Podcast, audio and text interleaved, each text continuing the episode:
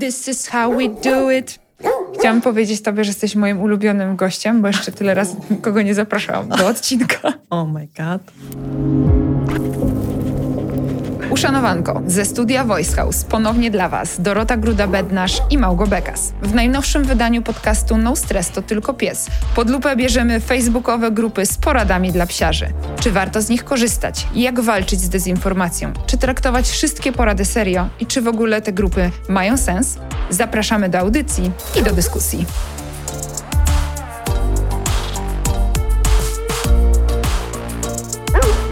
Słuchasz podcastu? No stres, to tylko pies.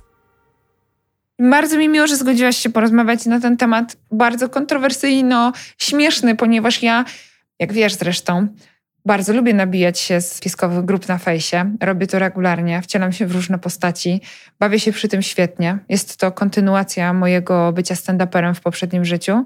Dostałam już różne komentarze na ten temat, że ja powinnam po prostu zająć się aktorstwem. No nie mogę być człowiekiem orkiestrą, ponieważ jeżeli jesteś od wszystkiego, to jesteś od niczego, dlatego jest takie moje malutkie spełnianie marzeń. I drodzy słuchacze, jeżeli macie ochotę sobie obejrzeć mój stosunek do pieskowych grup na fejsie, wysyłam Was serdecznie i uprzejmie na mój profil na Instagramie. Znajdziecie tam serię rolek, która nazywa się Pieskowe grupy na fejsie. Myślę, że po wpisaniu hashtagów również powinniście znaleźć takie filmiki. I tam właśnie jest odzwierciedlenie całego stosunku mojego do grup na fejsie, braku dystansu, który tam panuje. Bardzo mocno ludzie się tam obrażają na tych grupach, są radykalni, są niemili dla siebie. Generalizuję bardzo, oczywiście. Natomiast, żeby przygotować te filmy, które są u mnie na Instagramie, no my robimy research, odwiedzamy te wszystkie grupy. I muszę przyznać, że ilość komentarzy pod tymi rolkami, że dokładnie tak się dzieje na grupach, albo o Boże, skąd wy to wiecie? Chyba ktoś czytał moją grupę wczoraj i tak dalej. Są takie komentarze. Mogę tylko zgadywać, jaki jest tam rzeczywiście problem. I właśnie Dorota, jak myślisz, jaki jest największy taki problem z tymi grupami na Facebooku, które są, umówmy się, dobrym pomysłem same w sobie, żeby sobie pomagać, tak. żeby szukać odpowiedzi mhm. i tak dalej. Natomiast Dlaczego to nie działa zawsze dobrze? Mi się wydaje, że nie działa to dobrze, dlatego że często wypowiadają się tam ludzie pewnie w dobrej wierze.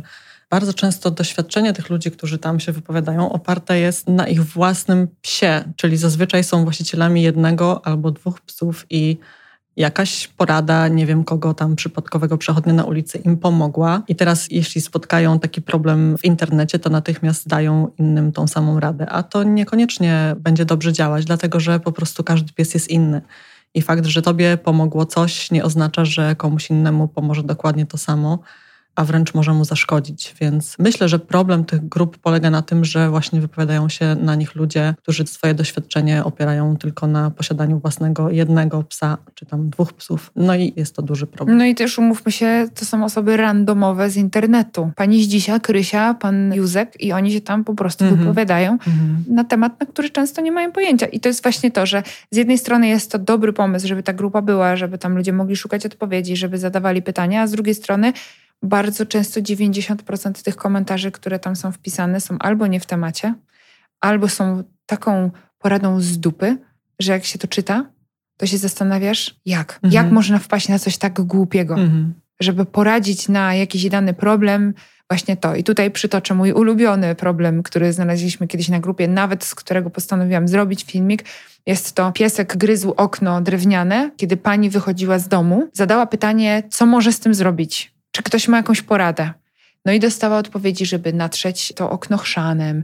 Ja już o tym mówiłam wcześniej w jednym z odcinków, żeby tam dać psu konar, bo musi się nagryźć, żeby popsikać to cytryną. Większość tego typu porad, tam nikt nie podszedł do tematu na zasadzie, dlaczego twój pies je to okno.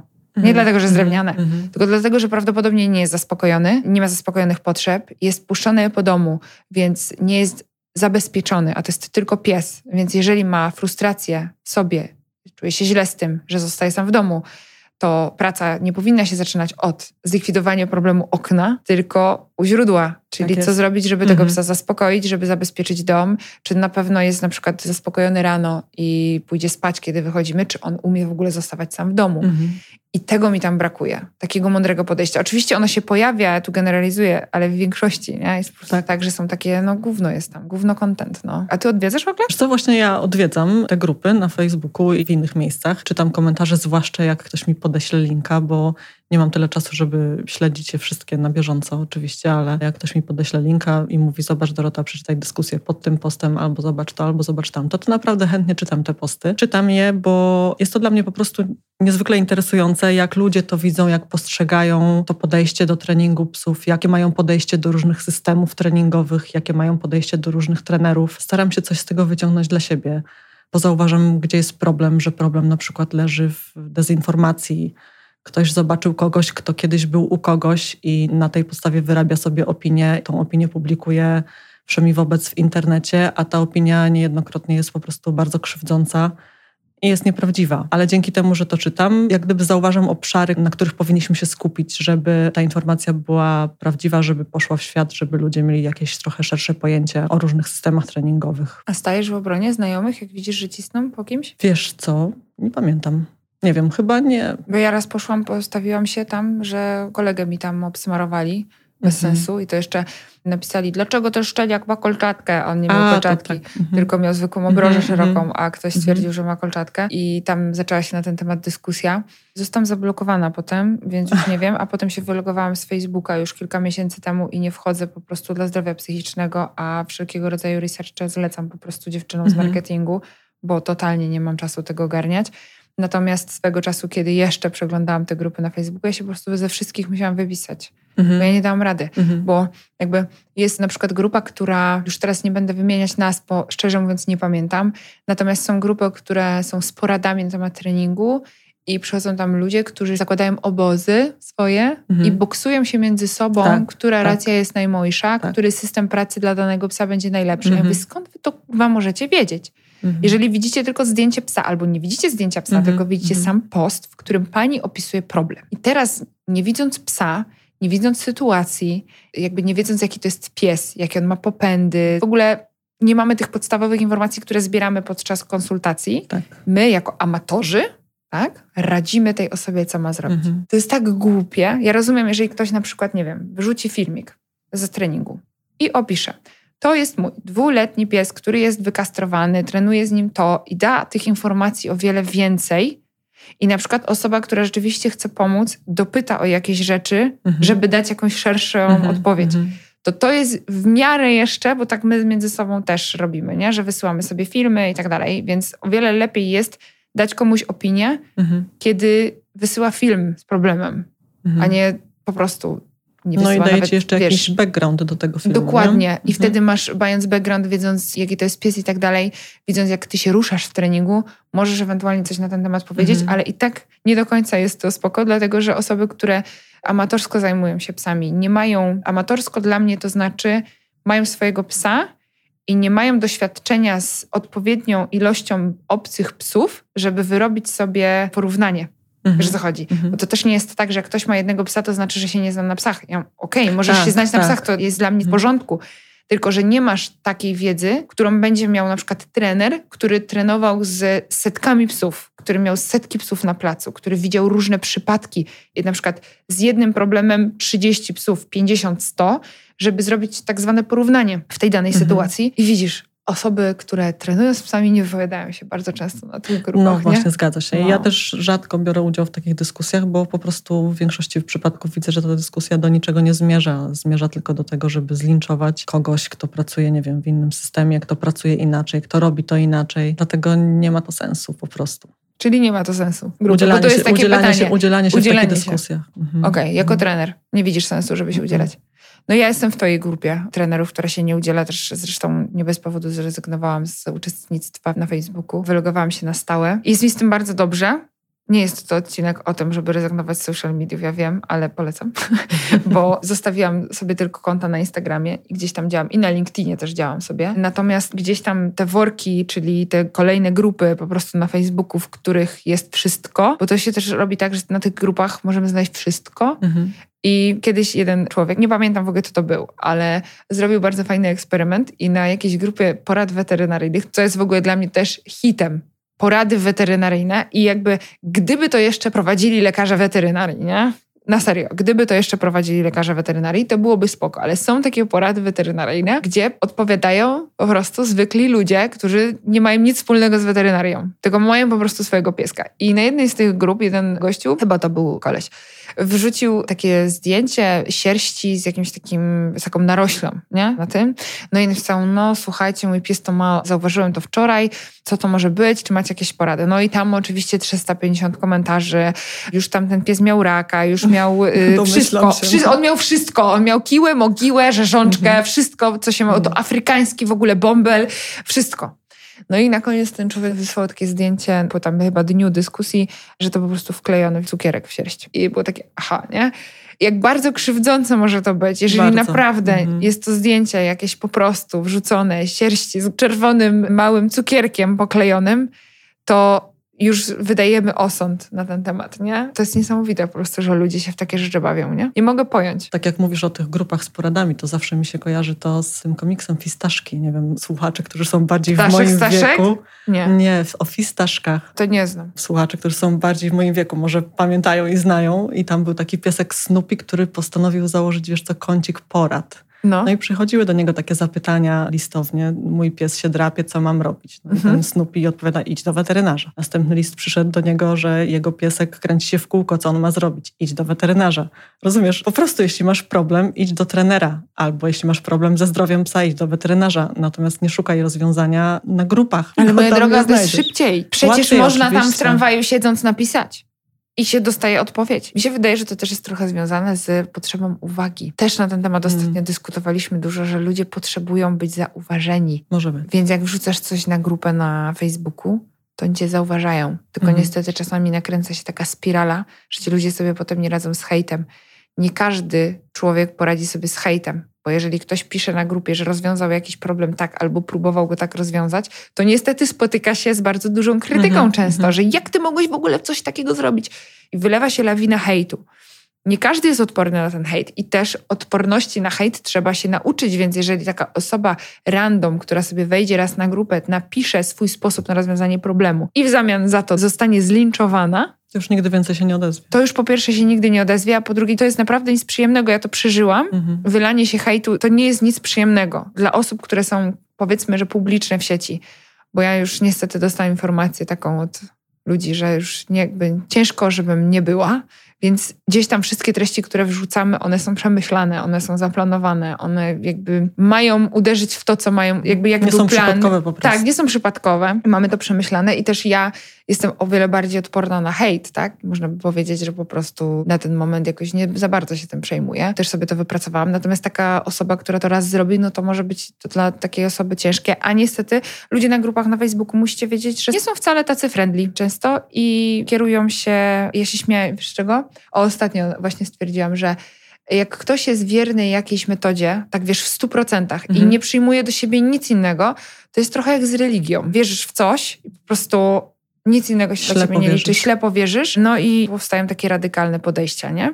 Natomiast, żeby to jakoś fajnie przetrwało i żeby ludzie mogli tam przetrwać na tych grupach i też, drodzy słuchacze, mamy dla was takie małe wskazówki, jeżeli chodzi o korzystanie z tego typu grup. Oczywiście my zachęcamy lepiej chodzić do specjalistów i kontaktować się z osobami, które mają po prostu doświadczenie w problemie, który chcecie rozwiązać.